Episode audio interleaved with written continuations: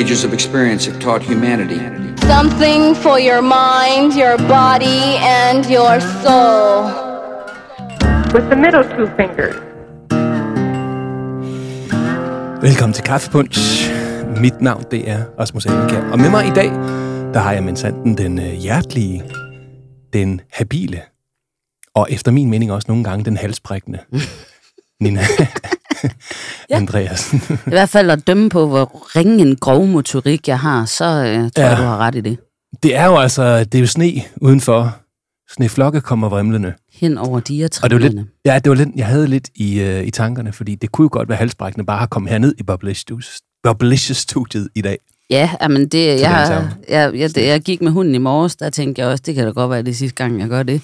Men, øh, men det er gået fint. Altså, det var voldsomt. I morges, jeg stod rigtig tidligt op og skulle til Ringkøbing og holde, øh, holde oplæg til en konference for en masse skoleledere. Og øh, det gik altså ikke specielt hurtigt med at komme derud.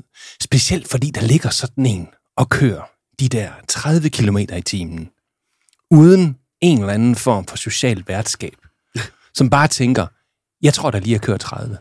Ja, Det er en, der ikke har fået vinterdæk på. Altså, og da jeg så kørte tilbage igen, så lå der, det, det har været den samme, det tænker jeg. Mm. Som simpelthen vidste, nu kom jeg.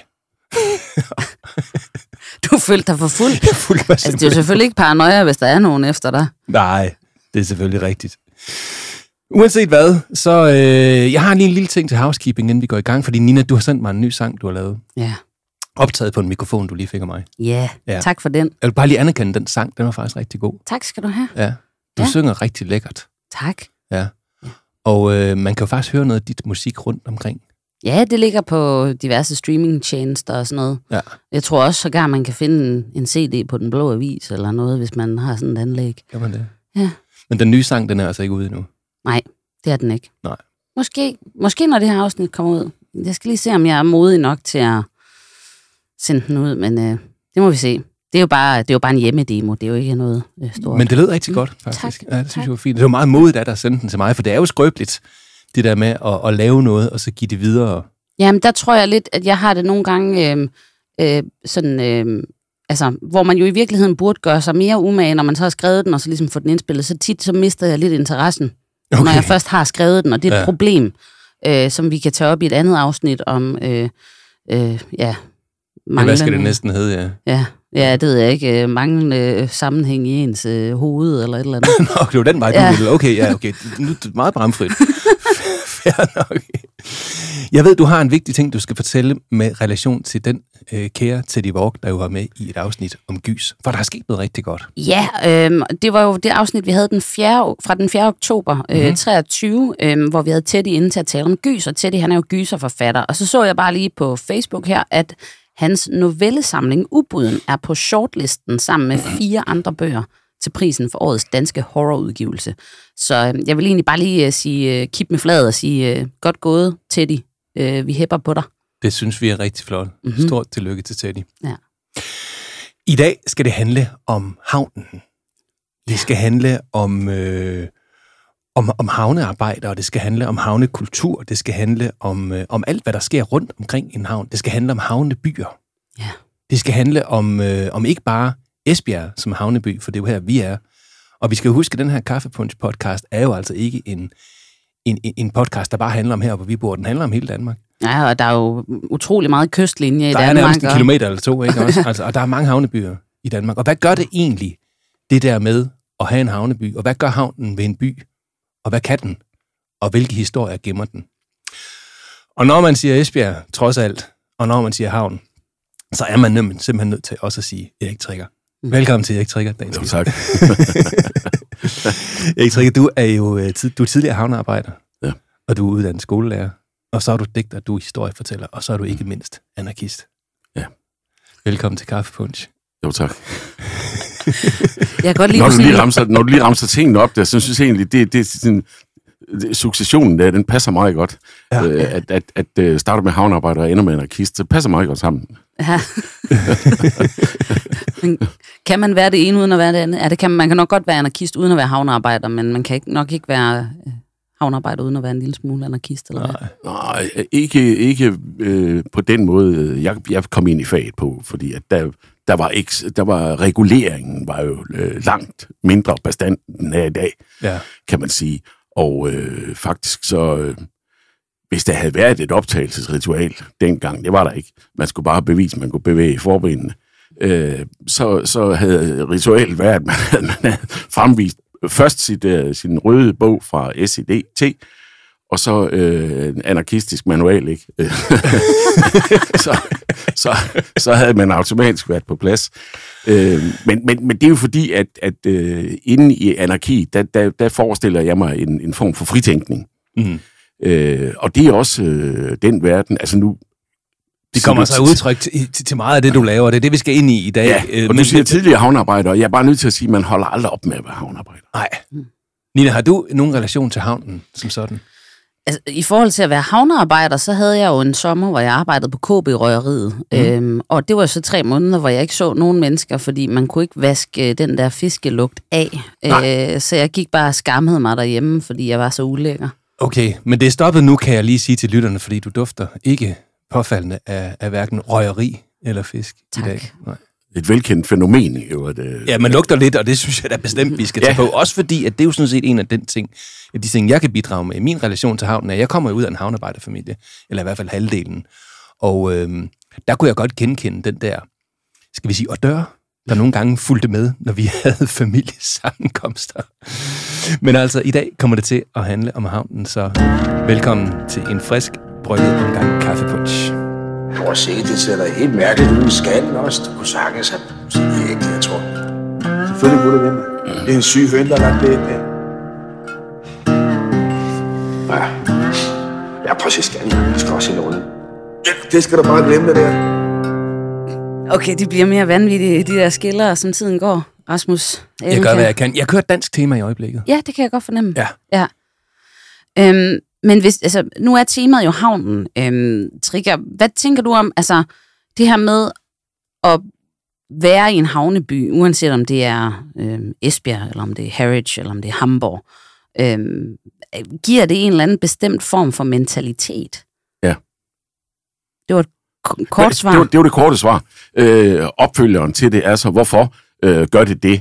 Øh, og der, der vender jeg tilbage til, til det, jeg sagde før med, med det anarkistiske og, og det fritænkende. Fordi man er simpelthen nødt til at have nogle løsninger, når man arbejder med skibsfart. Fordi to skibe ligner ikke hinanden. Det er meget muligt, de er bygget på samme måde, øh, og så videre, men, men der er altid en eller anden slyngel ombord, der har efterladt en øh, skovl eller et eller andet, et sted, hvor den ikke skal være, og så falder man over den. Så alle skibe er forskellige. Og, og dermed er, er tilgangen til, til det arbejde, du skal lave, når du går ombord i et skib, er også forskelligt. Øh, og, og, og med i øh, sammensuriet ligger der jo også, at de fleste skibe, der anløber en havn, jo sjældent har øh, hjemadresse i den havn. De kan have hjemadresse alle mulige mærkelige steder. Samoa, øh, øh Marshalløerne, øh, whatever. Og øh, der skal man lige være opmærksom på, og det var jeg jo opmærksom på, jeg er jo sikkerhedsrepræsentant på havnen i Esbjerg i 10 år, at når man går ombord på et fremmed skib, så forlader man dansk grund og går ombord på et andet territorium. Altså rent juridisk også. Rent juridisk. Og vi havde en mand, der kom meget alvorligt til skade, faktisk tæt på at blive slået ihjel, øh, hvor det var skibets udstyr, der havde svigtet. Og da sagen kom ned til det, det handler om i den slags sager, nemlig det juridiske, så viste det sig, at vi havde ingen rettigheder, når vi gik ombord på et skib, der var hjemmehørende i et andet land. Så ophørte den danske forsikring simpelthen med at dække. Holy shit. Det er fuldstændig vanvittigt. Lige præcis. Fuldstændig vanvittigt. Det var også det, jeg sagde. Og så sagde jeg, nu skal I høre her, drenge. Øh, Det var til arbejdsgiverne, vel at mærke. Der kommer ikke flere danske havnearbejdere i skib, der anløber Esbjerg Havn, før vi har en tillægsaftale, der sikrer os i hoved og røv. Det skal I bare vide. Og det var jo en alvorlig trussel at stikke ud, fordi der kommer mange skibe, og der kom mange skibe øh, hver dag. Så der blev omgående fløjet en, øh, en, en, en, en, en sikkerhedsbroker, hed han, Gud døde mig, ind fra København. Folk med jakkesæt og høje uddannelser, som skulle sidde over for mig i mine, i mine sillemæl stinkende korperbukser og prøve at få, få en aftale på plads om, at øh, hvordan undgik vi, at det her det skete igen. Så der kom simpelthen en tillægsforsikring til den øh, lovpligtige forsikring, som arbejdsgiverne havde, som kun dækkede hen til kajkanten eller ombord på danske skibe. Men gik vi ombord på et skib, der var indregistreret et hvilket som helst andet sted, så var det det lands jura, der var gældende. Okay. Så Og, det, og, og straffelov og den slags. Altså, Det er noget, vi sket- aldrig har fået Nu er der sket noget, der ikke, der ikke, ikke skulle ske. altså, hvad, hvad er vi så ude i? det er noget, vi aldrig får prøvet af. Jeg har ellers budt flere øh, søfolk på øre til om. Af åbenlyse årsager, så har de aldrig sagt imod. Øh, det ved jeg sgu ikke. Men, men, øh, men det er jo ret essentielt, det her, du siger med, at, øh, at, at det er jo et internationalt miljø. Altså på den måde, at der kommer skibe til og sådan noget. Øhm, og, og så er der så også øh, det andet, du nævner, det her med, at øh, så kommer vi hen og siger, at drengene, de går fandme ikke ombord på de her skibe før. Mm. Så der er, det er et internationalt miljø, og så er det et miljø, hvor øh, man har et vist sammenhold. Ja, altså nødvendighedens lov gælder på havnen. Altså det er, hvis ikke du holder sammen, så, så, så, så er der ingen, der holder med dig. Fordi at, at, at, at, og det er den oplevelse, jeg har haft i, i, i de mange år, jeg var på havnen, det var 25, ikke? at øh, det var os mod resten af verden. Øh, og faktisk så oplevede vi, vi, vi jo oftest, at øh, de mennesker, vi mødte til dagligt, ud over hinanden selvfølgelig, det var folk fra et andet land. Så vi var ikke sådan fremmed forskrækket på en eller anden måde. Øh, fordi det var, der, enten var der en filipiner, eller en kineser, eller en eller anden, der gik og tykkede på kat, eller sådan noget. Det øh, skulle vi jo ikke blande os i. Øh, det var jo et andet lands territorium, så det, de måtte jo gøre sådan, øh, øh, basically, hvad de ville, ikke? Og, øh, og vi forsøgte jo altid at, at komme i snak med de der mennesker, og, og, og havde noget kulturudveksling, fordi det var, det var sådan, man omgik hinanden. Altså, vi skulle jo op og bord på deres skib og ned igen, og måske så kunne man lige redde sig en kold øl ned i kabysen eller et eller andet. Vi havde også situationer, hvor det gik den anden vej, hvor det var dem, der sådan ligesom kom til os og spurgte, og, og, og øh, der er også nogen, der har fået lidt øh, en ekstra en på opleveren. Øh, jeg kan huske, vi havde gode gamle Svend Ustabil øh, og, og en, der hed Rallerbøve til at stå og køre kran. Det lyder som sådan nogle rappernavne. Det kunne det godt have været. Det kunne det faktisk rigtig godt have været. Øh, men det var de så ikke. Der kom, der kom et vist tidspunkt på dagen, hvor de lød lidt som rappere. det var, når de var nået forbi den første flaske brændevin, så, så begyndte de at, at tale sådan lidt staccato -agtigt. Men øh, de stod så og kørte hver deres øh, ende af den her kran. Det var sådan en øh, tvillingkran. Jeg skal nok lade være med at komme ind i tekniske detaljer. Men der var brug for dem begge to. Men øh, kun på skift.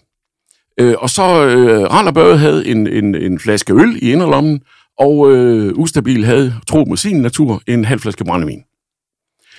Og øh, det var koldt, øh, og så med mellemrum tog de jo så en klunk af flasken, ikke? og der var så en af de her små, jeg ved ikke, om de var filipiner, eller hvor de var herindefra, han var ret store i hvert fald.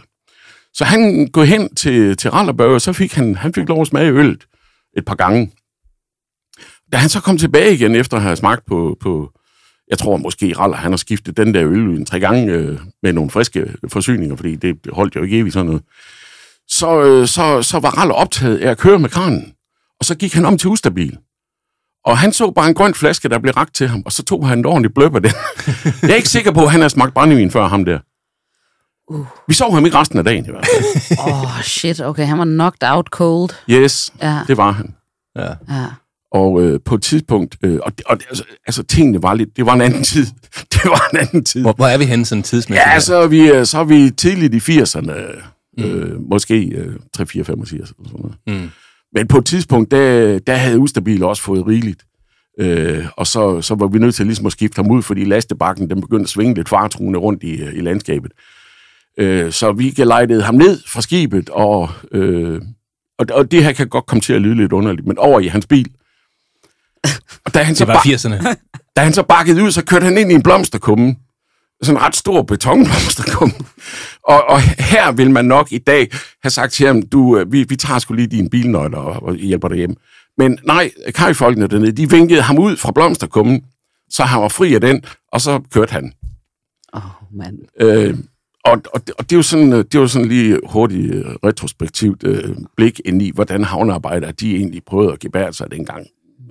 Jeg er ikke sikker på, at reglerne har forandret sig så meget. Lige bortset fra, at i dag, der er stadigvæk, du kan stadigvæk køre ned i mønstringshuset og købe pilsner til en 10 stykke. Ja. Og det er dit eget ansvar, at du ikke drikker, når du arbejder. Du skal bare være sikker på, hvis du drikker, så kommer du ikke på arbejde. Nej. Nej, der er kommet lidt mere justits med det, vel det også, som, som jeg tænker, maskinerne er blevet større og farligere og alt muligt, at Jo, jo, men altså hele, hele dynamikken i, i havnen, altså nu, hvorfor en havn? Altså, de fleste havne er opstået af nødvendighed. En eller anden form for nødvendighed. Øh, eller tilfældighed. Øh, Esbjerg, Esbjerg Havn, den er designet. Ja. Den er bestilt. Den er commissioned. Der var en konge, der lige pludselig stod uden havn, fordi vi havde fået bank af tyskerne i 64. Øh, og glad for, at vi fik revanche i 92. Øh, og det, det var så 2-0. Øh, det var meget bedre. Men, men, men, men, men øh, der stod man lige pludselig uden udskibningshavn for det, der var den vigtigste eksportvare på det tidspunkt til England, nemlig levende kreaturer. Og øh, i hud og hast fik man så sat nogle ingeniører i gang med at finde et sted, hvor man kunne etablere en havn, og det, Esbjerg ligger jo genialt. Vi har en øh, naturlig barriere ude foran Fanø. Øh, jeg ved ikke, om de har øh, sådan lært at slå sig til tåls med, at de rent faktisk er en barriere. Det tror jeg ikke. Nej, Nej det er ikke nævne det. Nej. Jamen, jeg, jeg, har, jeg har en fjerdedel fanik i, i, i blodet, så det, jeg, jeg, jeg, jeg, kan, jeg kan stadigvæk komme derover uden at være fremmed. Jeg kan huske, der på et tidspunkt var en, der foreslog, om vi skulle bygge en bro derover til. Det blev de sådan relativt uh, hissige over i hvert fald. Så ja. jeg, tror, jeg, jeg tror ikke, de bliver glade for at høre, at de er en barriere mod... Uh, de, mod... Nej, men det kan være, det, det, kan være, det kommer af sig selv. Når vi får udvidet, udvidet havnen nok til, at vi rammer hønen over, så, så, vi så sender positivt skud ud til alle dem fra Fanø. Det gør vi jo, ja. synes jeg almindeligvis. Ja, det gør vi. Ja, det, gør det er godt nabodrilleri her, ikke? Ja, men altså Esbjerg Havn var der i, i starten var der jo kun intention om at bygge en havn. Det var først, da der lige pludselig var øh, 8.000 mand, der skulle have et sted at bo, at der var nogen, der tænkte, at vi skulle lave en by også.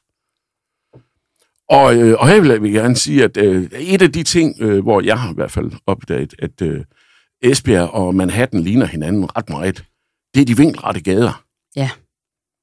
Og øh, da jeg har levet hele mit liv her i byen, hermed også min, øh, min, min barndom og ungdom, øh, som øh, i en stor udstrækning foregik i 05 Ø, den eneste bydel, der er værd at snakke om, øh, så, øh, så kan man sige, så var det jo ikke sådan øh, særlig vigtingsfuldt, at, at der var øh, vinkelrette gader inde i, øh, i havnekvarteret. Men alligevel, fordi vi kunne godt drikke rigtig mange fyraftensøl dengang.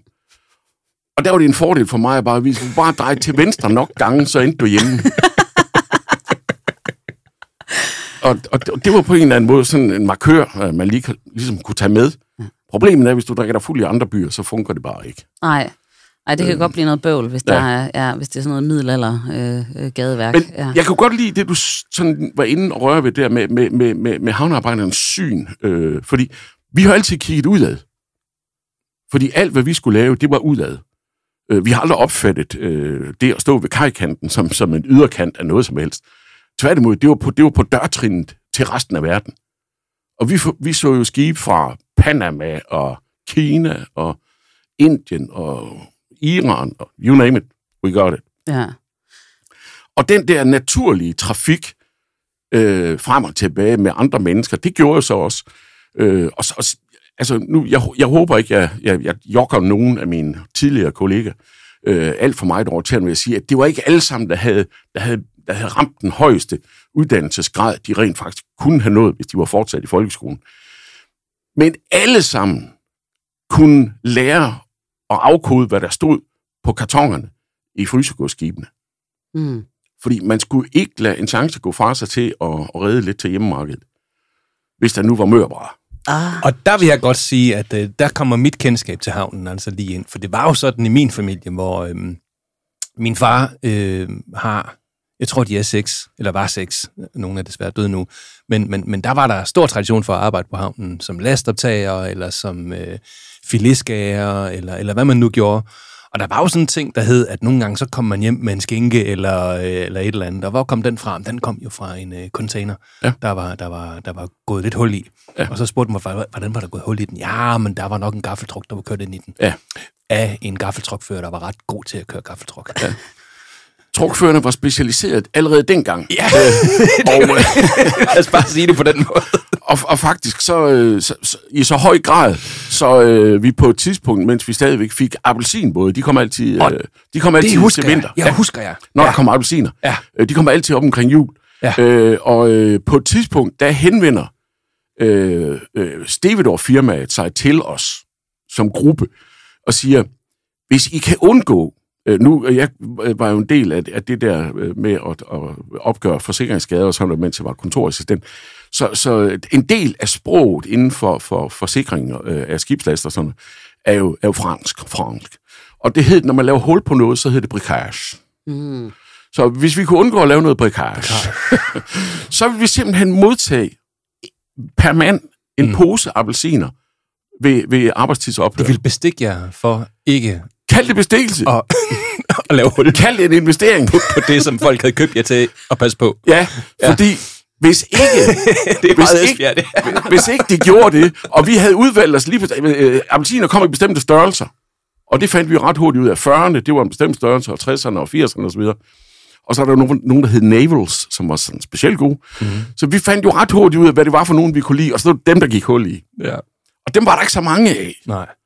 Så arbejdsgiveren har simpelthen siddet med regnebrættet derhjemme og tænkt, hvordan fanden får vi de her havnearbejdere til at, at, at undgå at lave hul i kartonerne? Altså, øh, øh, hvis ikke man lavede hul i den, så, så, så væltede kartonerne. Ja, det kunne jo smutte. Altså, jeg husker... Væltede pallerne altså, simpelthen med altså, tilbage i... og Nu må vi være tilbage i... Altså, jeg er jo født i 1972. Jeg er jo være gammel efterhånden. Men jeg, jeg kørte ofte på havnen med min far, som tog mig derned sådan for at vise mig rundt, og nu skulle vi, skulle vi lave noget sammen. Og jeg sad på hans... Øh, han havde på sin, sin cykel monteret sådan en, en, en lille sæde på stangen, ikke på, på, på bagagebæret, Ah, men sådan på havde stangen. min far også. Så man sad sådan lidt og havde en lang knus, og det var faktisk rigtig hyggeligt. Så jeg har vel været den 3-4 år eller sådan noget. Og vi kom derned på havnen, og det var dels, jeg husker simpelthen to ting. Det var første gang, jeg så øh, et menneske med brun hud, for det havde man ikke tilbage i 70'erne. I, i, og jeg, jeg husker, og det, det var faktisk en god oplevelse, og så, nej, det var spændende.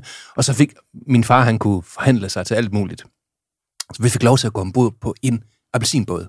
Og så kiggede jeg ned den der last, hvor der bare lå de der appelsiner. Og det, det var altså vildt. Ja. Ikke? Altså, og de lå ikke alle sammen sådan forsvarligt pakket af den slags. Så det var bare, altså, der, jeg husker det bare som ja. de her mennesker, man ikke havde set før. Det var spændende, og de var så søde og venlige, og vil du ikke have en appelsin? Og, og det, var, det, var, det var, altså, det var, det var, det kunne et eller andet. Ja. Det, det, det, var, det var lidt specielt at være ja. dernede, det synes jeg. Jeg vil sige, det var noget andet, når man stod dernede og rykkede de der på. som, Det- som det- det- øh, rev fingrene til blod. Jeg var fire år og synes bare, det var ja. herligt, ikke også? jeg tror ikke, jeg var lige så træt som de der, der har slæbt sig. Øh, og, og, og det var jo den gang, hvor altså, vi, vi havde jo arbejdstøj og, og sikkerhedsbeklædning og sådan noget. Det var en by i øh, yder Mongoliet. Det var, det var, det, I princippet var det jo først, den, den første handling, jeg begik, da jeg blev sikkerhedsrepræsentant i 88. Vi taler 1988, ikke øh, 1788. I 1988, det var at sikre havnearbejderne sikkerhedsbeklædning, altså arbejdstøj. Altså, ellers- helt sikkerhedssko. Øh, Sikkerhedssko, øh, hjelme, øh, sikkerhedsbeklædning. Altså, det, havde vi, de vi simpelthen gik jo ned og arbejdede i minus 18-20 grader i frysebåd i vores eget private støj. Der var det simpelthen ingen, der havde tænkt, at øh, det kunne være lidt øh, en, en sundhedsrisiko at fise rundt i, i minus 20 grader øh, på den måde. Og i øvrigt øh, at bruge gastruks dernede. Øh, nu er det sådan, at gas det er tungere end luft, så det leger sig ned i sådan knæhøjde. Så man, når man har været nede og taget de nederste øh, 12 kartoner, øh, og man rejste sig op, så er man sådan, ligesom man lige havde hjernet øh, fire dobbelt gin og tonic ned. Og t- det levede vi med i nogle år. og da det så viste sig, at man faktisk ikke ville bruge gastruks længere, så var det ikke på grund af os. Det var fordi, man ude på frysehusene havde fundet ud af, der var man begyndt at bruge eltruks. Ude på frysehusene, der holdt de op med at bruge gastruks, fordi gassen trak ind i kødet. Ja, okay. Ja. Det var grunden. Det var ikke på grund af havnearbejdernes sikkerhed. Men jeg kan godt huske, der var sådan en gasflaske bag på de der trucks Ja, der. ja. Og vi fik, vi fik til sidst sådan, fik vi en iltmåler, som vi gik rundt og pumpede med i hjørnerne. Og Og vi fandt ud skulle have haft en kanariefugl. Øh, det, ja, de var døde. Ja. De var døde, inden vi var kommet derned. De var simpelthen en, en ny masse død. Kanariefugle.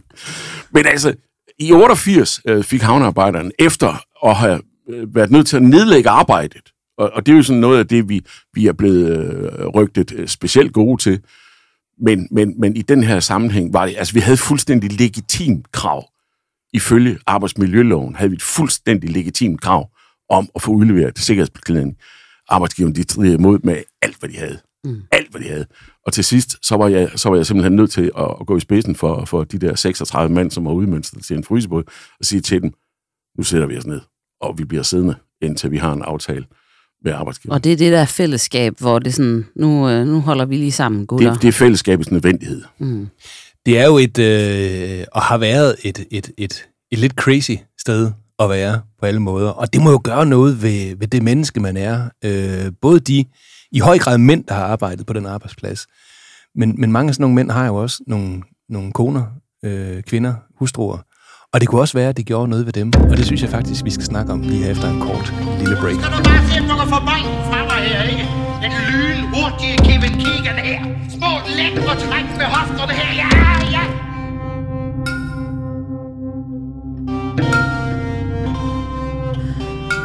Øhm, jeg har jo en øh, rigtig god ven, som kommer fra Sønderjylland, øh, og han forelsker sig altid i kvinder fra Esbjerg.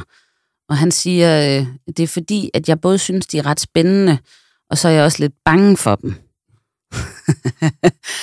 øh, og, og jeg synes det egentlig, det er meget fint sagt, fordi øh, man kan sige, øh, det her med at være en havneby, især hvis man er en havneby, hvor, hvor der ikke kun er havnearbejdere på havnen, men også søfolk, der sejler ud, det medfører jo ligesom, at der, der er nogen efterladt tilbage derhjemme, der skal tage sig af noget husholdning, der skal have- holde styr på nogle ting. Øhm, så jeg har en tese, og det, kan, det, jeg vil gerne lige spille bold op af jer. I kan jo selv øh, øh, ligesom vurdere, om jeg er helt galt afmarcheret her. Men jeg har jo en tese om, at vi har øh, et havnematriarkat i Esbjerg. Øhm, simpelthen fordi, at der har været øh, en nødvendighed for, at kvinderne ligesom øh, gik ned og tog mandens penge, når han kom i land, øh, sådan han ikke drak dem alle sammen op, øh, og at de har ligesom skulle stå for, for alting øh, derhjemme. Øh, hvad tænker I om det? Altså, er der, er der noget i det, eller er det bare noget, jeg finder på? Ja, altså jeg kan huske, at, øh, at de der kvinder der i hvert fald ikke var sådan nogen, man sådan skulle skubbe for meget til. Altså de kunne, øh, de kunne godt stå fast. Og der, øh, jeg synes jeg, var tendens til en, hvis vi skal tage sådan et moderne psykologisk perspektiv på, en forrådelse. Altså det var, man talte ikke om følelser. Øh, man, øh, man kunne bare se at råbe neglene i stedet for at sidde og ømme sig. Øh, og det, det, det tror jeg ikke altid har været helt nemt at være i. Ikke hvis man har været barn. Altså jeg ved i hvert fald, at, at, at, at det har været en, en, en hård øh, opvækst, man har haft i de her familier, der har haft tæt relation til havnen. Det tror jeg i det hele taget, det har været på det tidspunkt der. Altså, der har været... Øh, der har været lidt en anden form for, for, for opdragelse. Anerkendelse var ikke et ord, man, øh, man brugte så tit. Der var ikke så Så jeg meget, tror, du er inde på noget af det rigtige. der var ikke så meget girafsprog. Nej. Nej. Hvad siger du, Trigger? Jamen, altså, jeg, jeg, jeg øh, øh, lægger mig fuldstændig op af, af, af, af den forestilling, at øh, der findes et, et særligt øh, matriarkat øh, her i byen, og formodentlig i alle andre havnebyer, fiskerihavne osv. Altså, og jeg kaster min egen mor ind i puljen, Mm. øh, som et glimrende eksempel. Øh, min far var fiskeskipper og lå og rakkede rundt ude på vandet for at fange, hvad de nu den var ude at fange, øh, i øh, 14 dage, tre uger gangen. Og der var hun alene med tre drenge i en toværelses lejlighed øh, ude i Frejerparken. Det lyder som mit værste mareridt. Det var sådan cirka øh, der, hvor vi var, ja. Fordi at øh, i hvert fald de to af drengene, som øh, min storebror og jeg, der er to år imellem os, øh, vi var det, der i dag i et øh, pædagogisk sprog ville hedde fremlige og udadreagerende. øh, ligesom de 700 andre børn, der var i kvarteret. Og, øh, og for os, øh, der var der ikke noget med, altså, der var der ikke noget med at ligge og græde, hvis man havde slået sig. Nej, det er det, jeg mener. Og hvis der var en anden en, der havde slået dig, så var det godt at have en storebror. Og i det her tilfælde, hvor min storebror, han gik under øgenavnet Onde Onde, øh, det, det har reddet mig fra mange øh, problemer, i både i skolen og, og på legepladsen, øh, at have den der storebror. Og på et tidspunkt, der var jeg så også, øh, har jeg selv været storebror for min egen lillebror, øh, da vi flyttede ud øh, på Stengersvej, hvor øh, temperamenterne ikke var, var mindre øh, hede. Det var heavy derude. og det var mega heavy. Ja, ja. det, det, det vil jeg gerne sige. Og, og, og, og, og der, der var sådan set kun én vej frem. Det, var- det var at skabe plads til dig selv. Altså, jeg husker en, øh, en legendarisk konfirmation, der var på Stengårdsvej i, i min familie, hvor øh, efter vi gik, var der øh, slåskamp med knive. Okay?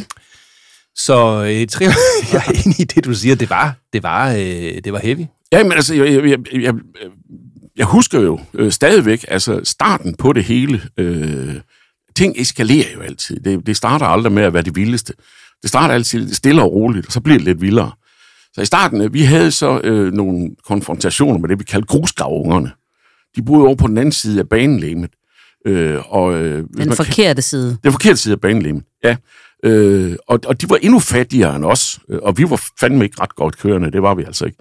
Øh, og Frejerparken var et ret stort nybygget område, da vi flyttede ind. Jeg blev faktisk født inde øh, i højhuset. Øh, min mor var helt alene hjemme, og jeg tror sgu, jeg kom med bag brød Og så lige pludselig så brød jeg ind i det hele, og, og, og blev født midt i det hele. Men, men, men, men, men der var masser af børn her, og så var der nogle klikedanser. Hvis ikke vi slås med dem om på den anden side af vejen, så slås vi dem over på den ene side af banen, og så samlede vi os alle sammen fra højhusene og rækkehusene, og så mod de der øh, fattige børn over på den anden side, endnu fattigere børn.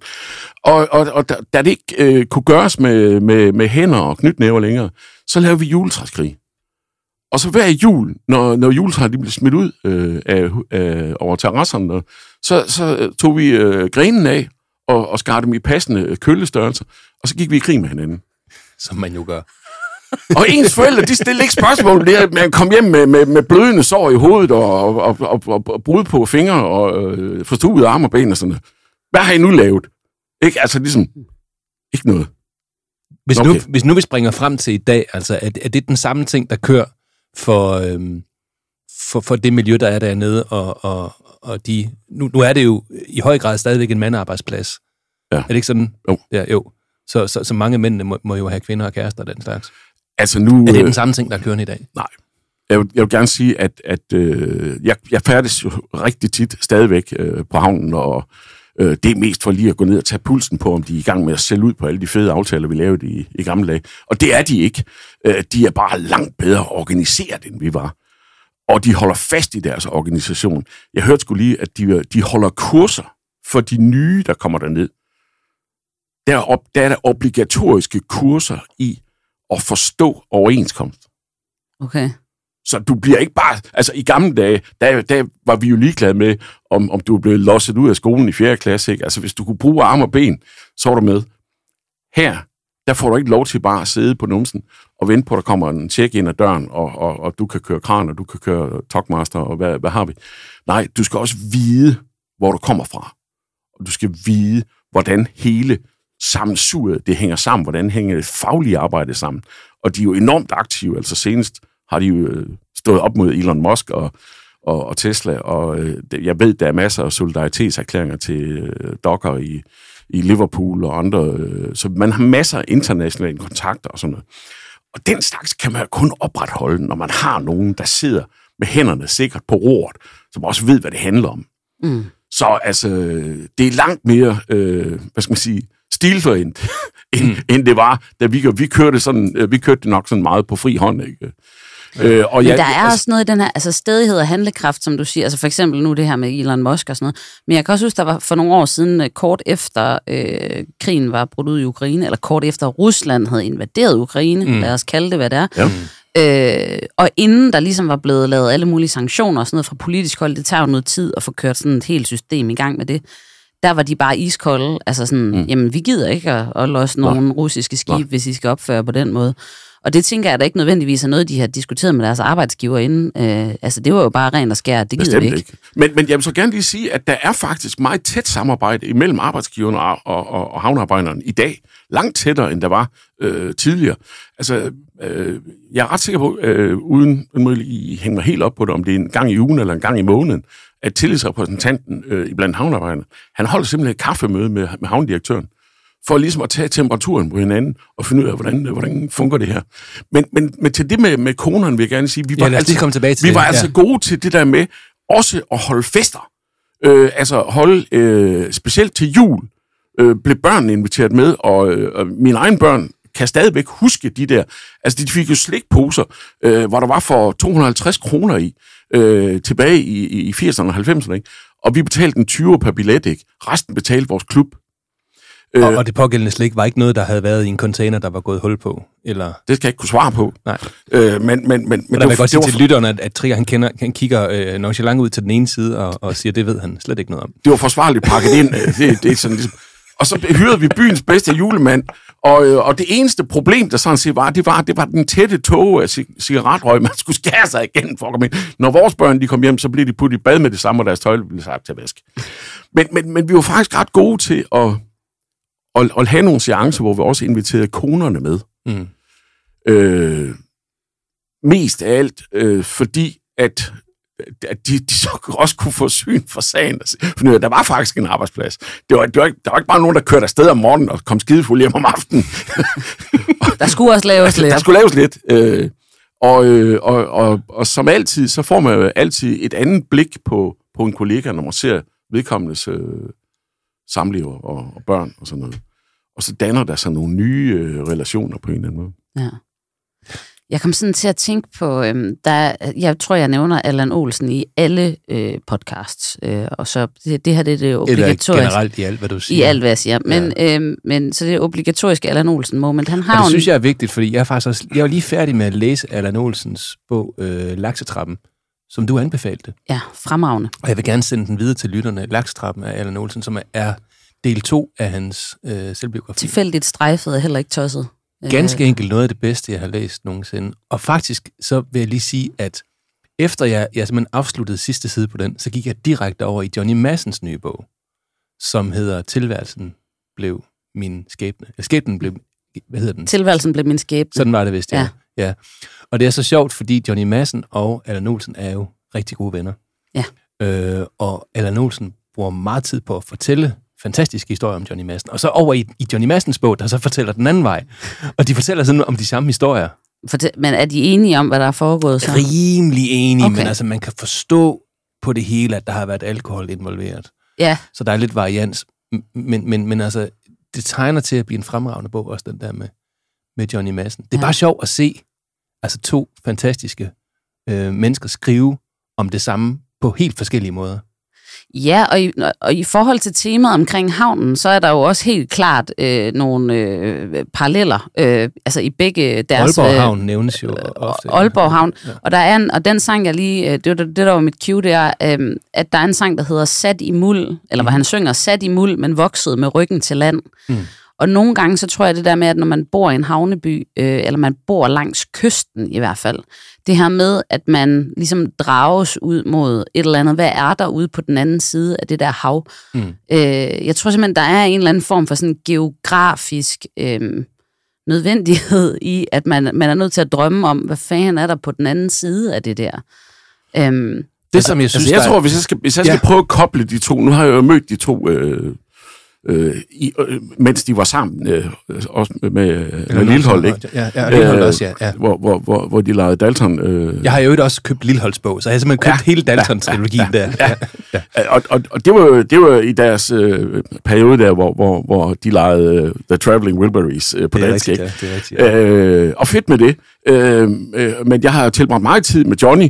Øh, ikke så meget med, med Allan, kun lige mødt ham et par enkelte gange, hvor de sad backstage øh, og, og, og var noget et, et stykke hen i flasken, hvor øh, Steinbeck ville have kaldt det, her begynder man at blive synge nationalistiske sange. øh, og, og, og, og der vil jeg sige, der oplever jeg øh, i forbindelse med det der med at komme fra havnen og være en del af, af, af det miljø, som har præget mig. Fordi det er jo det, der sker. Man kommer ikke fra havnen, man ender på havnen. Og, øh, Man havner ja, man havner. på havnen, ikke? Skal sige på den måde, ikke også? Ja, ja, men det er jo det, det hedder jo. Ja, det er det. det. Man havner der. Ja. Øh, og, og så øh, den prægning, der ligesom har været i det der, som øh, vi kalder de formative år, ikke? Øh, i hvert fald har været det for mig, der vil jeg sige, den der, øh, det ord, der ligesom slår mig, som, som kan, kan dække begge de to der ind, både Allan og Johnny, og mig selv sagde hunden, ikke? det er, at vi har en eller anden form for, øh, skal vi kalde det nøgternhed. mm, Øh, det der med, at vi kan godt finde en nemmere måde at sige det på, end det der, der svinger sig lidt for højt op. Ja. Sådan at, ja ja, rolig nu. Fødderne ned på jorden, ven. Ikke? Ansigtet udad. Fordi, øh, som Johnny han sagde engang, jeg bruger ikke briller, fordi jeg har hele horisonten som min væg. Øh, og, og, og det er jo noget af det, øh, der også ligesom skaber forbindelsen til. Altså, når jeg er nogle steder hen i verden, altså nu har jeg jo været øh, på Klitgården et par gange op i Skagen og, og have et dejligt øh, litterært ophold der. Men når jeg er færdig med at spise øh, min morgenmad og, og lige har, har foretaget en halvanden times skrivning der, det første jeg gjorde, det var at tage øh, og låne en cykel. Der var der, jeg har skrevet en novelle om, det hedder Den død mands cykel, fordi det var, det var forstanderens far, der var død, så jeg lånte jeg cyklen. Så cyklede jeg ned på Hjørnekron. Deres Hjørnekron, den hedder Havnekron. Og øh, jeg kom derop øh, nogle år senere sammen med tre gode kammerater. og Sådan noget. Og der sidder der den samme mand over i hjørnet, som han hedder Batman. Øh, og og, og, og der, der lyder det bare ned fra Er hjørnet. det, er det Batman nede fra tobakken? Eller? Nej, det er ikke Batman ned på tobakken. Nej. Det er Batman op fra Skagen. Der er flere Øh. Batman, altså. Kender du Batman nede for tobakken? Er det rigtigt? Det er, det, Det er et afsnit. ham, ja, nå, ja. Batman, Batman i Skagen, han er, han er stor fisker. Han, han har flere kutter og sådan noget, og store kvoter. Nå, okay, ja. Men, er det ikke men, men da vi kom ind ad døren, så, så råber Batman, hvad fanden, det er jo digteren ned fra Esbjerg. og det er rart at blive genkendt på den måde, når man kommer ud i en havn et eller andet sted. Og alle andre steder, hvor vi har været, hvis der har været en havn, så har jeg på en eller anden måde fået slæbt min kæreste med ned på havnen. Fordi man skal lige ned og se. Ja. Altså, man skal lige ned og se. Og en, Ja. af, en af mine store, øh, også et, et, et, et forbillede, øh, den islandsk øh, forfatter Einar Mar Gudmundsson, øh, og jeg- da, da han kom til Esbjerg og skulle læse op i forbindelse med noget op på biblioteket, så bad han bibliotekaren om at kontakte mig for at høre, om jeg kom. Nå. Og det er sådan, øh, det i sig selv er jo et riddermærke, ridders, øh, ridderslag, ikke?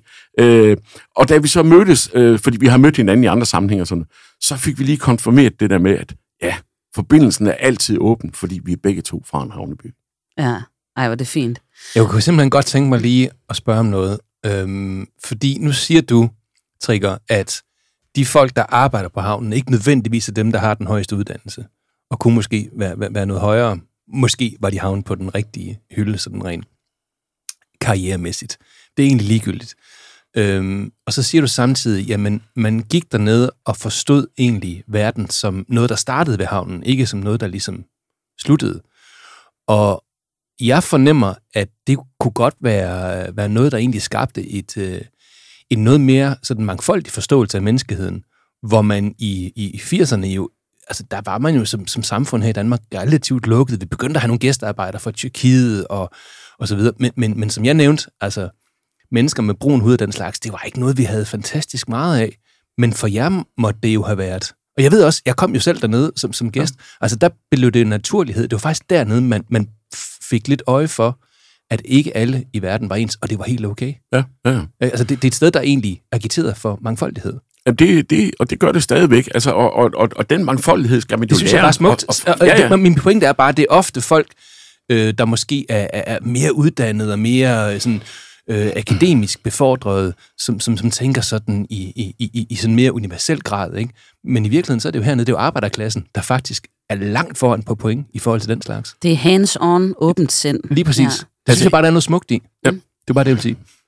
Og i øvrigt, at, at, at det der med, med, med, med uddannelse og sådan noget, er jo ikke øh, for mig, der også senere arbejdede som, som, som, som skolelærer og så videre, og, ja. Og har haft uddannelsesvæsenet øh, væsenet inde på kroppen på en anden måde, er, at det eneste saliggørende element er jo ikke et 10 eller et 12-tal. Nej.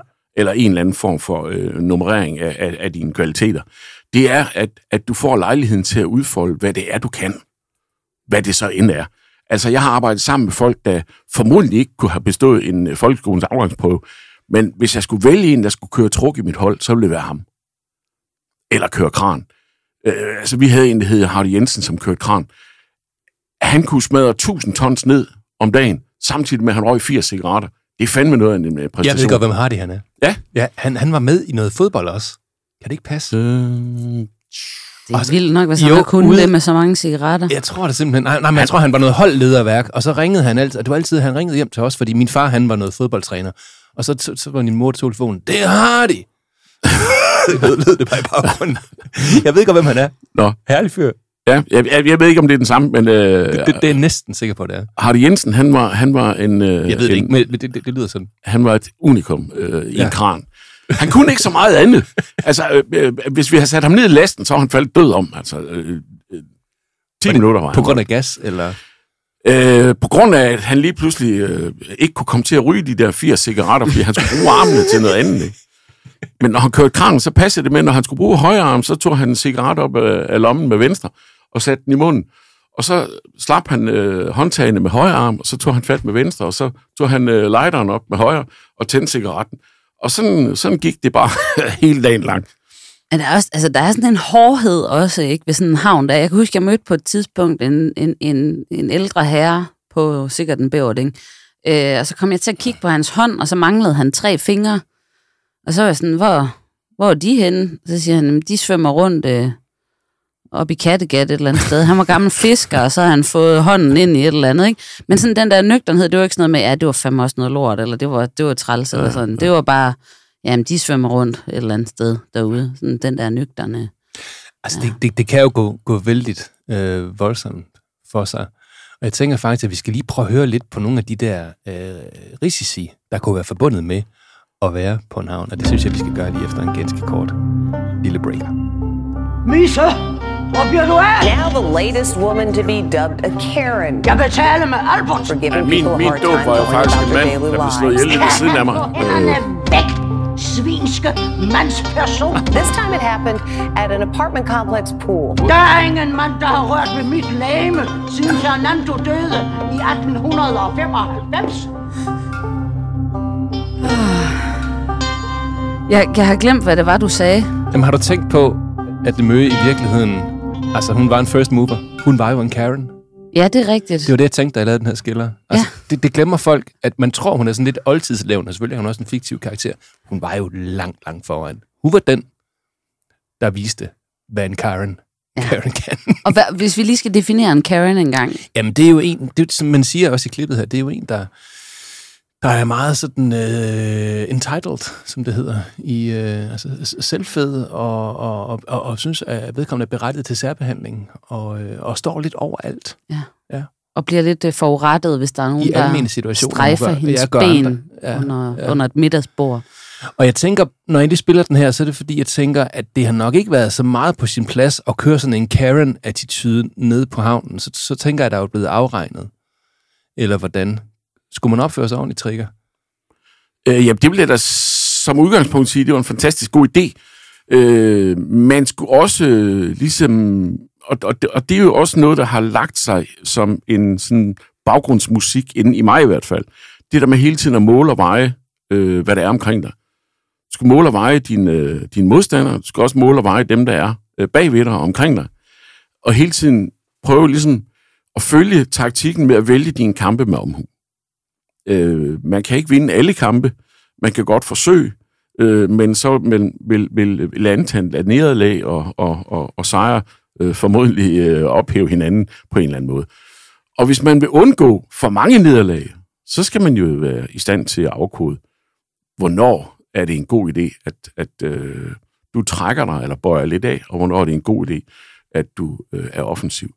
Men det, der var vigtigt for mig, også ligesom for at komme ind på havnen, og blive noget, få en position, skabe plads til sig selv, som vi snakkede om i, det, i forbindelse med, med, med det der med, med barndommens øh, rum, ikke? det var, at man skulle kunne stå op for sig selv. Jeg havde jo som øh, udgangspunkt det kørende for mig, at jeg f- ligesom kunne formulere mig ud af rigtig mange ting. Mm. Så det tog ikke ret lang tid fra, øh, altså man, man havde sådan en procedure med, at man skulle opsamle timer, hvis man var løst ansat, altså hvis ikke man var medlem af klubben, så skulle man opsamle timer. Hvad vil det sige at være medlem af klubben? Ja, der, der er jo en losseklub, Ja. øh, og det, det, er jo, det er jo den, den eksisterer stadigvæk. Den er losseklubben af 1944, hedder den, så du selv regne ud, hvornår den er oprettet. Mm. Øh, og, og de er jo forhandlingsberettiget. Vi venter ikke på, at, øh, at, at, at fagforbundet de går ud og forhandler for os. Det gør man simpelthen on the spot. Altså. Mm. Og faktisk så gør man det helt ned en detail i mikrokosmos. Der er det ham, der står op ved Lukham, der forhandler på baggrund af de overenskomster, der selvfølgelig ligger. Øh, og Losseklubben, den, den havde så på det tidspunkt kun 30 medlemmer. Derfor hed den også 30-mandsklubben. Men der, der, der er jo en 30-mandsklub, de har lavet inden i Losseklubben. Øh, og så, jeg kan ikke huske, hvor mange der var dengang. Men, men den, den klubstørrelse har man jo reguleret i forhold til, hvor mange der sådan var brug for til dagligt. Og, og, og i dag, der er der så, så vidt jeg lige husker, otte femmandsjak, øh, der, der, der turnerer. Øh, og så er der en masse løst ansatte, og så nogle... Men i den her klub her, altså... altså I klubben, for at komme ind i klubben, der, der skulle man ligesom vælges ind. Ja. Man kunne ansøge, øh, og det skulle man så gøre på baggrund af de der timer, man havde opspart, øh, eller opsamle. Og dem fik man altid lov at opsamle i noget lortearbejde, der var dårligt lønnet og hårdt. Øh, og så fik man ligesom lejlighed til at bevise, at man ville det her. Og når man så endelig kom ind i klubben, så skulle man først der til at, at, at lave plads til sig selv, og sørge for, at man havde, hvis man som Hardy kunne køre kran, jamen, så var det helt naturligt, så, så blev man singlet ud som det, ikke? Hvis man, hvis man som, som mig ligesom øh, kun havde den der kugle øh, inde i kroppen, altså øh, være fysisk, øh, så, så var det der, man var blevet. Men hvad hvis man ankom som, som, som en missemøge og, og skabte sig og var øh, grænseoverskridende og den Jeg er bange for, at man var endt ude i cykelskuret. Ja. Og når jeg siger ude i cykelskuret, så er det fordi, at på et tidspunkt, hvor, hvor tillidsmanden og en anden havde været oppe og slås inde i mønstringshuset, så blev det forbudt at slås inde i mønstringshuset. Så måtte man slås ude i cykelskuret. Aha. Øh, Var det noget, man aftalte, så gik man ud og gjorde det, eller? Det er ikke sikkert, at alle var enige i aftalen, men det er muligt, at der er nogen, der er blevet slæbt derud og har fået og blevet rettet til. Okay. Så det var, det var en arbejdsplads, hvor en af de øh, risici, der var, det var, at man røg i slåskamp med hinanden. Ja. Ja. Den, den, den, den, den var mere end relevant. Også fordi, der, er der, er der, er jo, som, som alle steder, og som altid, har der været den der øh, øh, generationskløft. Altså nogle af de gamle havnearbejdere, øh, nogle af dem, der var vokset op på et smedværksted, eller et eller andet, hvad fanden ved jeg, som, som havde fået øh, øretæver fra morgen til aften, ikke? Øh, de mødte jo os unge, der kom med den attitude. Mm. Ikke? Bare kom i gang, ellers så har du fået på flade. Og jeg var ikke vokset op et sted, hvor man accepterede på flade. Nej. Så jeg stillede op og sagde, jamen du kommer bare i gang. Og så havde vi jo ligesom øh, den der afkodning af hinanden, hvor man kunne sige, jamen øh, okay, mener du det? Ja, det skal jeg lige kommentere dig for, hvad jeg mener. Og, øh, og, og, og, og det, er jo, det er jo ligesom sådan, vil vi acceptere det i dag? Gud fanden, vil vi da ej? Og nu skal jeg, nu skal jeg nok lade være med at afsløre for meget, og, og, og i hvert fald ikke nævne navne eller personer eller titler eller noget som helst. Men jeg ved, at der stadigvæk er episoder, øh, og findes øh, evidens for episoder til generalforsamlinger og møder og sådan noget, hvor der har opstået en eller anden form for uenstemmelse. Fordi at selvom man er enige om mange ting på havnen, det er man kun, når man har en udefra kommende opgave. Altså når, når, der, når, når, når, når der er en, en klart defineret fjende. Hvis det, hvis det er internt, så er det det rene katteslagsmål fra morgen til aften. Der er jo altså også det ved en havn, at der, er jo, der sker jo andet, end, end at der bliver losset fisk, og der bliver øh, handlet, og der bliver importeret Vindmøller. og eksporteret og den slags. Nu sker der en hel masse andet. Der er jo også det, der hedder lyst, øh, lysthavn. Og Nina, du er jo faktisk... Øh, Jeg er lystbåds øh, ejer og øh, sejler. ja. Ja. Slåsser I også der? Øh, det tror jeg ikke, vi skal komme ind på her. Øh, men ja, jeg har hørt om episoder, hvor der er blevet... Øh, ja, og det er ikke noget, jeg har været involveret i, men det er noget, jeg har hørt om, ja. Men kan du fortælle lidt om, øh, om, om, om den del af havnen, som jo er lidt noget andet end, end, end, end den slags arbejdsplads, som Trigger fortæller om? Ja, altså det, altså det sjove er jo faktisk, at jeg oplever egentlig tit, at, øhm, at folk, som, som vælger at få en lystbåd, det er jo folk, der på en eller anden måde har haft en forbindelse til havnen i form af deres arbejde tidligere. Mm.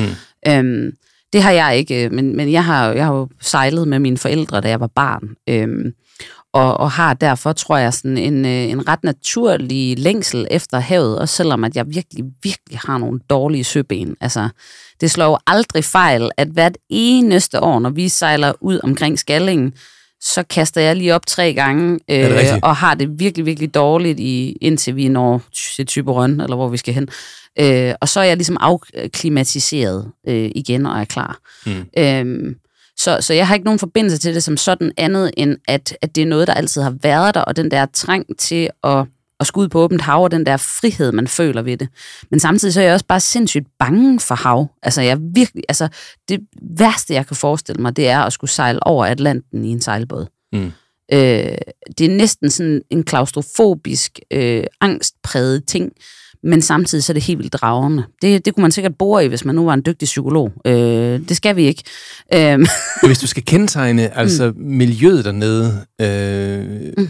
jeg kender det ikke rigtigt. Jeg ved, min bror har en, øh, en lille båd, sådan en, en, en, en, båd med en, en påhængsmotor, og, øh, og hænger meget ud på havnen over i øh, Esbjerg, øh, hvor han bor, og har rigtig, rigtig meget fornøjelse af det, og, og fortæller også altså, på mange måder om, om miljøet og sammenholdet, og, og meget den der øh, trigger, som du fortæller om, den der klubfornemmelse. Altså, man kan ikke bare komme ned og få sig en plads, man skal arbejde sig ind i at få lov til at få en plads, og når man har fået en plads, det er ikke det samme, som man er okay. Mm. Så skal man først arbejde sig ind i sammenhold dernede. Altså, er det, er det også det, du, du oplever, eller er det mere sådan, her har vi vores båd, og så sejler vi ud herfra? Altså man kan sige, grundlæggende så, altså øh, øh, i forhold til den der del med klubting, Mm. øh, så er det jo sådan, i hvert fald i den klub, jeg er medlem af, som er den klub, der er her i Esbjerg, øh, at man jo, jo lavere et medlemsnummer du har, des større øh, sandsynlighed har du for dels at få en plads, men også måske kunne have lidt indflydelse på, hvilken plads du gerne vil have. Mm. Så der er det her ancienitetsprincip, øh, kan man sige. et, et nummer har du? Kan du huske? Jeg tror nok, det er 717. Er det godt? Det er ikke skide godt. Nej. Nej. Okay. Øhm, og det er den ene ting. Og så den anden ting i forhold til, hvad er det for en type af mennesker, som sejler, så, så vil jeg sige, der er grundlæggende to typer. Mm. Den ene type, det er folk, som gerne vil sejle rigtig meget, som, som, som er draget af havet, og som gerne vil ud øh, og opleve nogle ting. Øh, og den anden type, det er folk, der bare hygger sig. Altså virkelig sådan hygger sig. Og hvor det måske i virkeligheden mere handler om, at man gerne vil mødes og spise nogle frikadeller og, øh, og drikke nogle bajer, mm. og, og har ligesom have et fællesskab omkring det. Og så er der også en, en, en sådan større gruppe af pensionister. Øh, min far, han er også medlem af klubben. Vi har jo en båd sammen med min far. Øh, og hvor, hvor øh, altså, de går sådan og hyggeklytter. Øh, så det her med sådan, øh, når, man- hvordan... Klytter, hvad, hvad er det? Altså sådan øh, fikser bådene og sådan noget, ikke? Ah, altså, okay. og nu, vi gik jo i stå på vores øh, sommerferie på vej sydpå. Øh, motoren den sat ud øh, nede syd for, for, for Fanø, mellem Fanø og Mandø. Det var noget ret lort, så vi måtte tilbage igen. Heldigvis havde vi sejl på, så det gik. Men, men, øh, men der er min far jo sådan en, at så, så går han jo rundt sådan dernede og finder ud af, hvem, nej, det er Karsten, han ved, hvordan man gør det der med den der motor, eller øh, mm, hvis vi skal have lavet det der glasfiberarbejde. Så der, der er sådan en, øh, øh, altså jeg føler næsten lidt, det er en skolefritidsordning for øh, pensionister, der godt kan lide at fikse ting nogle gange. Ej, nu skal jeg passe på, hvad jeg siger, for det ender med, at de kommer efter mig, hvis de hører det her. Men, øh, men, men, men altså så, så man kan sige, det er jo ikke kun folk, som øh, drømmer om at tage den store tur på tværs af Atlanten, eller drømmer om at, øh, hvad ved jeg, øh, bo på en båd, sejle ned gennem floderne i Europa, eller sådan noget. Det er også folk, hvor det mere har sådan en, mm, altså et socialt fællesskabs øh, øh, Ja, skær, ja. kan man sige. Det der altså, miljø der, er, trigger, er, det, er det skarpt adskilt fra, fra arbejdsmiljøet, eller, eller, eller er der genganger? Nej, jeg, jeg synes Hvordan faktisk, efter, som jeg sidder og lytter til dig, så, så, så sidder jeg og, og får alle de her sådan, paralleller Ja. øh, til, hvorfor er det egentlig, øh, at, at du er havnearbejder, dig der?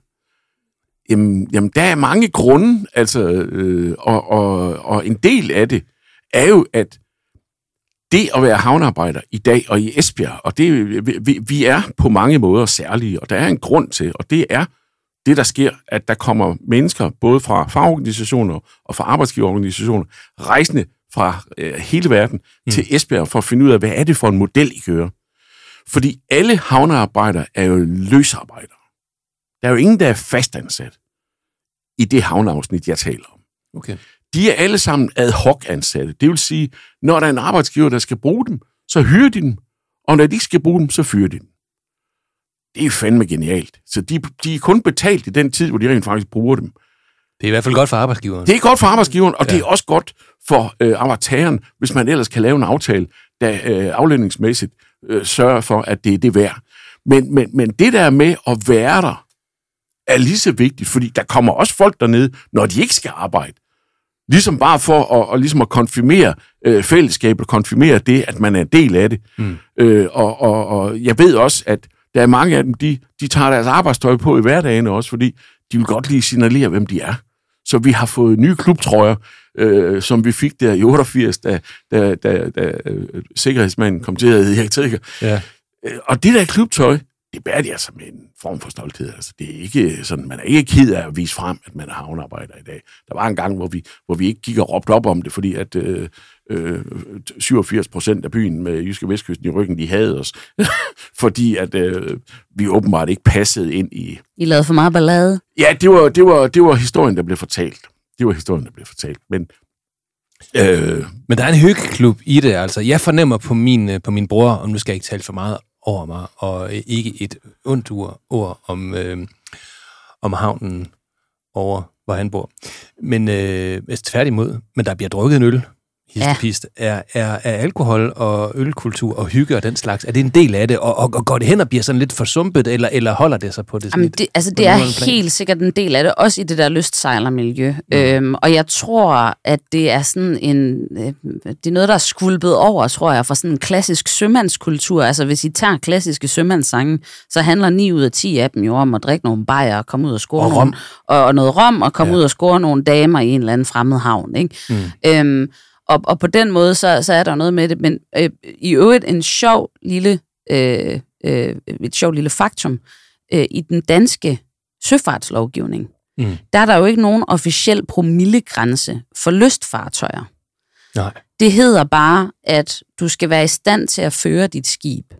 Så det vil altså sige, at øh, jeg ved ikke, hvordan man vurderer det, men hvis der nu er en eller anden, der drikker sig mega stiv og sejler fanøfærgen ned, rent hypotetisk, jeg tror ikke lige, den er sket, men, men der er sket andre ting, det er lige meget. Men øh, så er det jo ikke sådan, at, at der kommer en, øh, en øh, politibetjent med et alkometer og siger, nu var du over øh, 0,5, øh, så nu skal du have en bøde. Altså det er simpelthen en vurderingssag i den, i, den, i den givende situation. Så i princippet må man gerne drikke og sejle øh, lystfartøjer, ikke erhvervsfartøjer. Der var en, der på et tidspunkt hijackede fanefærgen, kan jeg huske. Gud, ja, det er Er rigtigt. det ikke rigtigt? Var han alkoholpåvirket? For det kunne man godt forestille sig. Ja, men der har også været et tilfælde af en, af en, en fanøfærge, der blev sejlet på grund af en skipper, der ikke var helt appelsinfri. Det, det er også rigtigt. Ja. Ja, og det, altså kan man sige, at øh, der oplever jeg nu, at der er en, en, en, en helt øh, klar skillelinje øh, hos øh, havnens folk i dag, modsat øh, tidligere, hvor man simpelthen, øh, at, at faremomenterne er bare steget eksponentielt i, i forhold til, at man har fået større og større maskiner imellem hænderne. Og øh, førhen, hvor vi, hvor vi gik og, og, og, og kastede rundt med 50 kilo sække og, og, og, og, gemte os lidt en gang imellem, der, der var der måske ikke den samme øh, risiko, selvom jeg jo personligt har oplevet øh, to voldsomme dødsulykker øh, på alt, alt, alt for tæt hold øh, til at kunne affærdige, at der ikke var noget fare på færre. For det var der.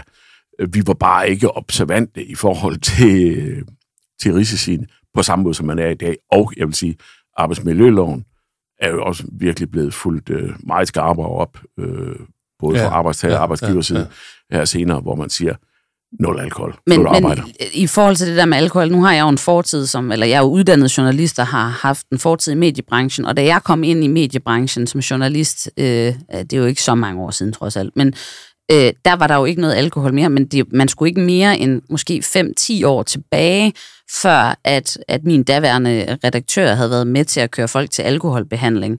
Og der gik også alle de her historier om, at på Ekstrabladet, der havde man øh, øh, sådan et koncept, der hed Vognen, Øh, og den kom altså rundt en gang i timen med bajer og snoller og alt sådan noget. Så kunne man bare ligesom tage for sig retteren. Det var de glade tabloiddage. Ja. Øhm, så, øh, så, så generelt tror jeg, altså, at der har været en, en anden alkoholkultur også. Ikke? Men, men, men der er et eller andet med, med sådan søfolk og det der. Jamen altså nu, jeg, jeg, jeg, jeg, jeg, i den anden del af min familie er der jo masser af søfolk. Altså min, min, min lillebror er kaptajn øh, på Esvagt, ikke? Øh, og og det, det er jo helt tydeligt, at der er nul alkohol. Altså der er ikke noget. Men, men, men øh, i, i, i 80'erne på, på Esbjerg Havn, vi var store leverandører til, til alkoholambulantører, til øh, sindssyge hospital nede i Fordi at øh, folk, de, øh, de, de, gik, de gik under. Altså, det er virkelig det, der skete. Og, og vi tilbød i visse tilfælde, når vi godt kunne se, at nu, nu det her, det har simpelthen taget en helt forkert drejning, så tilbød vi faktisk fra klubbens side at vil betale øh, alkohol, øh, afvending osv. osv. Og jeg har et eksempel på, jeg nævner ikke navn, det er indiskret, men en, der simpelthen sagde, nej, jeg vil have lov til at drikke mig ihjel. Ja. Og det gjorde han så. Ja. Ja, og det kan man jo ikke holde for. Det er jo folks frie valg.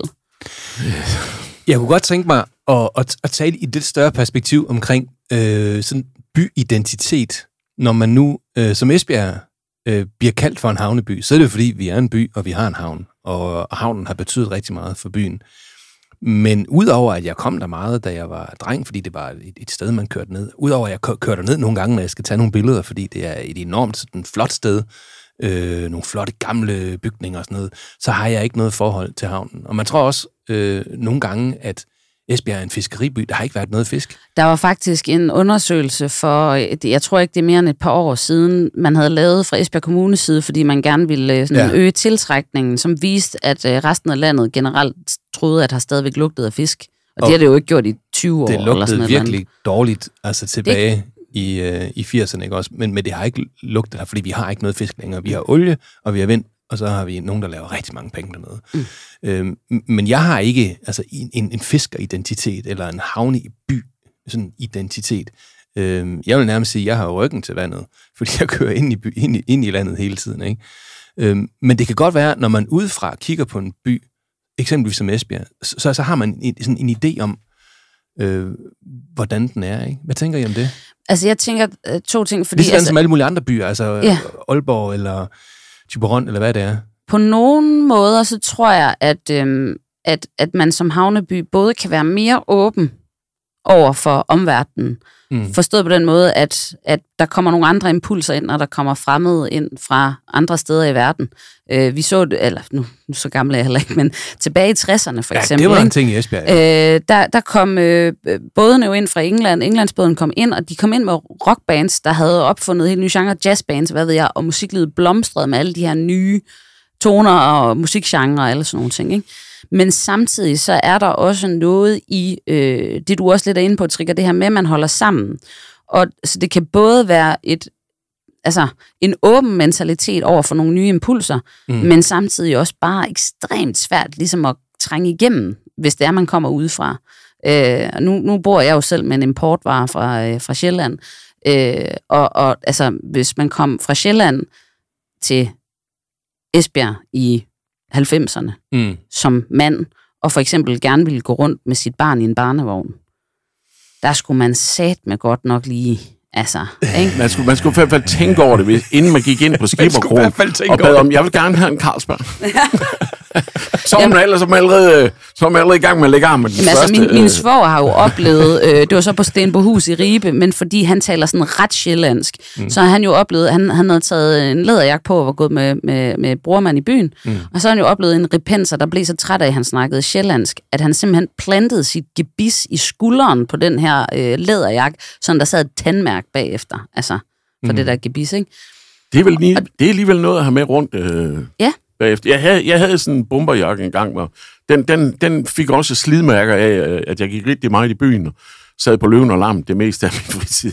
Øh, så så der, den fik også rigtig mange sådan øh, meget patina, kan man sige. Altså, det, det. Men der er en ting, jeg tænker, øh, som i hvert fald er, nu, kan- nu kan jeg jo kun tale eloquent om, om, om Esbjerg, der er jo her, jeg har brugt min tid, men, men jeg går ud fra, at der er mange andre havne, der også kan identificere sig på den måde. Esbjerg er det, fordi det er sådan en meget ung og ny by, og som også har fået, altså vi er sådan lidt amerikanske, fordi vi har fået så mange forskellige impulser. Der er kommet så mange forskellige steder fra. Altså fiskerne i starten, de, de kom jo op fra klitten, sagde man ikke, altså fra, fra Klitmøller og mm. Holmsland Klit og sådan noget, mm. herned, og de havde jo indre mission med hernede og sådan noget, og den, den sad sgu ikke lige i skabet øh, ved, ved alle øh, andre, og vi havde alle de der øh, ja, flygtninge fra, fra øh, nederlag til tyskerne, alle øh, nordtyskerne øh, og, og syddanskerne, der var kommet herop. Og så kom der, og, og jeg husker, jo, jeg lærte jo engelsk øh, ved at, at sidde og drikke bajer sammen med engelske fiskere, der kom fra Hull og ja, Grimsby ja. og sådan noget. Og, og, og så alle dem, der var kommet hertil, alle dem, der skulle bygge havnen. Øh, nu er jeg jo så heldig, at jeg skriver et par bøger indimellem også og sådan noget. Øh, og, og, og, jeg lige må nævne, så ligger en af dem faktisk foran mig. Det her, ja. det er øh, din digtsamling, der hedder Mørkets Journaler. Ja. ja. Som jeg jo kan anbefale til ja, ja. øh, lytteren, og den er udgivet på Brøndum. Og den, man kan anbefale til øh, at fortsætte øh, øh, havnehistorien her, er jo den, der hedder Guldklumpen, som, som er øh, historier fra havnen. Fordi alle dem, der kom hertil for at skulle bygge havnen, det var dengang, man gravede med skovl og spade og trillebør, øh, der skulle bruge en frygtelig masse mennesker. Og det var jo øh, brunkulsbisser og jernbanebisser og sådan noget. Så det var ikke, det var ikke sådan et udpluk fra øh, Danmarks blomsten af Danmarks ungdom, ungdom, der ligesom var valgt ud og sendt hertil. Det var ikke Herlufsholm, der dukkede op her. Nej. Det var altså folk, der var vant til at, at, at, at slå på tæven og drikke brændevin og, og gå til den. Og det var nok også de eneste, der havde accepteret de forhold, der var, da de kom hertil. Der var ikke bygget hus eller noget som helst. De måtte jo bo i det, de ligesom kunne finde. Ikke? Og hele det der sammensurium af mennesker, der er kommet alle mulige mærkelige steder fra, og har samlet sig på et, på det tidspunkt i hvert fald, trods alt ret lille område, har jo skabt en eller anden form for smeltedeal, ikke? Altså lidt, lidt uh, the American way, ikke? Øh, og, og jeg tror personligt, det er derfor, at vi har et, et godt grundlag for at spille en masse heavy music. Jamen, det er faktisk det, jeg vil frem til, øh, blandt andet, at, at jeg synes, når, når, når vi bliver forstået herover i vores havneby, det, det kan være sådan, det er sådan med andre steder også, øh, og, og når nogen fra kommunen skal profilere, så er der altid et eller andet med Vesterhavet, eller sådan, jeg har ikke noget forhold til det hav. og så jeg synes, det blæser, og gider det godt stoppe med det. Men, men, men det vi eksempelvis prøver på med den her podcast, det er jo at lave et anblik på, hvad det kan være at være i eksempelvis i en provinsby. Øhm, og det er ikke, fordi det skal være en provinspodcast. Nu er det bare tilfældigvis her, vi er. Men vi har heavy musikere, vi har forfattere, vi har digtere, vi har anarkister, vi har øh, eksperter i dit, ekspert i dat. Vi er altså ikke bare en by, der er defineret øh, ved vores havn. Nej. Vi, vi, vi sætter faktisk vores mærke på hele nationen på en eller anden måde. Jeg tror bare, noget af det kommer fra den historik, vi har dernede, nemlig den der åbenhed, du taler om. Og, og måske dikotomien, eller paradok- paradokset, der ligger i, at vi på en måde er enormt åbne. Alle kan komme ind her. Men vi er samtidig også nogen, der skal arbejde lidt med vores lukkethed. Ja. Fordi for at passe på os selv, fordi vi er ikke større end vi er, så har vi også det der sammenhold. Altså, og hvis man kommer fra Esbjerg, så er man god nok i andre Esbjergensers øjne, men, men du ved, man skal ikke komme særlig meget fra Varde før, så er det noget, vi skal vi lige skal forholde os til. Så kan Som vi du møde- eksempelvis skrev om i din sang. Så kan vi mødes til et halvbal og slå på tæven, ikke? Ja, ja. Ja. Og, det, og det er jo fuldstændig rigtigt set. Altså, øhm, Man skal passe på med, at det bliver for enåret, altså uanset om det Jamen, og, og er- det, er derfor, er det jo eller også, den derfor er det jo havneby, også vigtigt, Vi at, kan at, mange at, ting. at, at min udgangsreplik her øh, også skal være, at, at nu skal man passe på ikke at, at, at, at, at, at tage øh, alt for pålydende, øh, fordi at det er jo også et, et, et skarpt vinklet billede af øh, både af min egen, øh, mit eget liv her nu, og, og, og det liv, der, der var der dengang, fordi at, at, at, at ved siden af alt det her, der var jeg altså en, en kærlig far, og, øh, og, og var håndboldtræner, og alle mulige andre øh, sære størrelser, som, som havde samfundsrelevans på en eller anden måde. Ikke? Men, men jeg tror, det er vigtigt, som du siger, Rasmus, at, at, at det der... Øh, håber, vi, vi, skal- vi, vi skal forklare ordet dikotomi, men, men, men, men, men, men det der med, at vi er en dynamo. Ja. Øh, havnen er en dynamo, og det er den stadigvæk. Fordi det er den, der har skabt Der ligger det i vores hele. DNA. Ja, Ja. Øh, og, og dermed også det der med, at så, så er det ligesom det, vi er. Mm. Og der skal vi passe på med, at vi ikke har nok i det. At vi også vender Det er blikket. Ja. indad Ja. øh, mod Ja. landet og siger, okay, vi kan mere end det. Vi kan rigtig meget mere end det. Mm. Og vi tør også. Vi tør godt, og, øh, og når, når, når, når vi kender to fra Kældermænd, så siger hey, hey, de er faktisk fra Esbjerg. Ikke? Og, Men, men det er jo ligesom i Ringkøbing, altså der, der kan de altså også andet end landbrug. ja, lige præcis. Ikke? Ja. Og, og i København kan de altså også andet end at drikke kaffe latte. Altså man kan sige, alle har den der mangfoldighed, men, men på en eller anden måde, så bliver det bare sådan lidt, Nå, men det er jo dem, og så putter vi dem i den kasse der. Jamen, det er jo også, altså, som jeg sagde før, vi er en ung by, så, så, så, så set bymæssigt, der er vi kun en teenager, ikke? Altså, vi er stadigvæk i, i snotnæsalderen øh, som by. Min far kan jo huske, at øh, øh, nu skal det ikke blive sådan helt... Øh, nu, er- der er jo nogle onde tunger, der kalder mig det syngende egens arkiv, men, øh, men altså, min far kan jo huske, da, da Vognsbølparken øh, var en øh, sump, mm. øh, da, ki- da min, min oldefar eller tip-oldefar holdt jo svin ned i Torvegade. Altså, det er, jo, altså, det er jo vanvittigt at tænke på, at det er, altså, du finder jo ikke nogen andre byer, hvor, hvor den er så ung. Har Vognsbølparken været det? Altså, Ja, altså han kan huske, at det var sådan et sumpet øh, område, hvor man helst ikke skulle komme. Vognsbølparken er jo altså, den lækreste Meget. park, skov. Altså, det, det er simpelthen et, et, et fantastisk sted. Og nu har de tjekket op på det, skal lige siges, men, øh, for alvor siden dengang. Men vi taler, hvad? Roughly måske 300 meter herfra, hvor vi sidder øh, lige over for Rådhuset i Esbjerg. Ja. Der holdt min oldefar eller tipoldefar øh, øh, svin ned i Torvegade, ikke? Altså, det er jo weird. Vi byggede om i, øh, i øh, eller byggede sådan et annex nede i baghaven, øh, øh, der hvor jeg bor, som ikke er så langt herfra, på et tidspunkt. Vi fandt husdyrpløkke, som man simpelthen har brugt til at, at have hvad ved jeg, en ko eller et eller andet stående ude i haven, Ja. øh, tøjet til en pløk, ikke? Altså, og, og det er jo klart, at, at der kommer jo en eller anden form for sådan, øhm, øh, nu skal vi bygge noget op her, ikke? Og, og, og der skal man jo så måske nogle gange passe lidt på, at det så ikke, ja, Og nu kan man sige, nu er det blevet noget andet, fordi øh, vores havneby er jo ikke længere en, der har med fisk at gøre. Øh, Den har lidt med eksport og import at gøre, men den har i høj grad noget med energi at gøre. Øhm, og, og, og dem, der arbejder på havnen, arbejder med sikkerhed, og så er, arbejder de offshore, øh, og de arbejder med, øh, altså, med ingeniørvirksomhed og den slags. der. Shipping, altså Alt den slags. Der. kæmpe stor Men shipping. det er jo også den transformation, der ligesom Ja. er sket, og det man skal huske at kigge på, fordi at, at, at de der havnetyper, som, som, som jeg var en del af, sådan, de har været med på hele rejsen. Mm. Og de har faktisk været med til at sørge for, at det, der skulle eksporteres, det, der skulle ekspederes, det kunne blive eksporteret og ekspederet øh, sikkert og hurtigt. Og hvis der er noget, de elsker ved skibsfart, så er det sikkert og hurtigt. Mm. Fordi jo længere tid et skib det ligger ved kaj, jo, mere, jo flere penge taber man. Mm. Øh, skib det tjener kun penge, når det sejler. Mm. Øh, sådan er det. Øh, og og, og da, da, altså, da jeg var, var bassemand på havnen, ikke, øh, hvor, hvor vi kastede med sække og, og sådan noget, der konkurrerede vi med de andre havne på rå muskelkraft. Det var det. Var, det, var, det, var det. Ja. Fordi at de kunne jo gøre det samme, som vi kunne.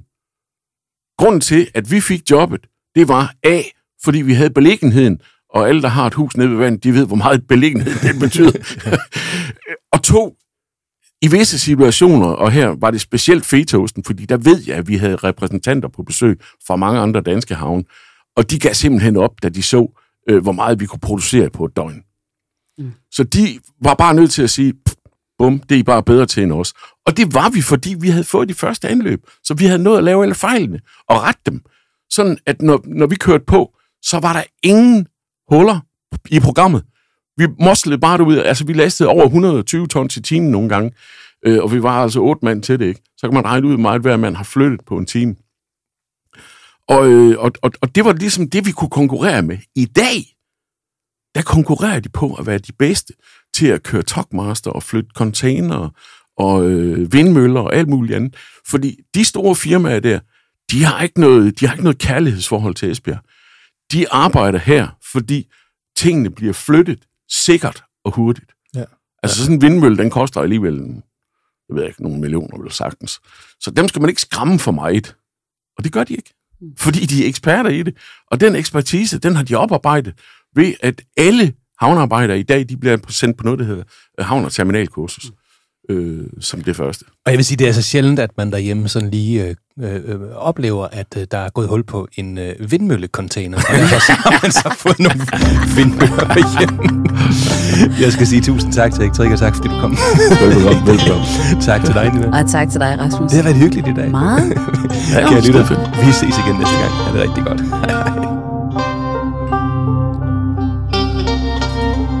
axis of evil. One foot ahead of Det var the sgu other. sjovt. to get Det to var the top mega of the sjovt. mountain. Kæft, nogle røver, du kan, Trigger. and your soul. Simpelthen. Det er noget, kun lige at krasse i overfladen. Partisan anglers. Anything on anybody's mind? Ja, ja, ja.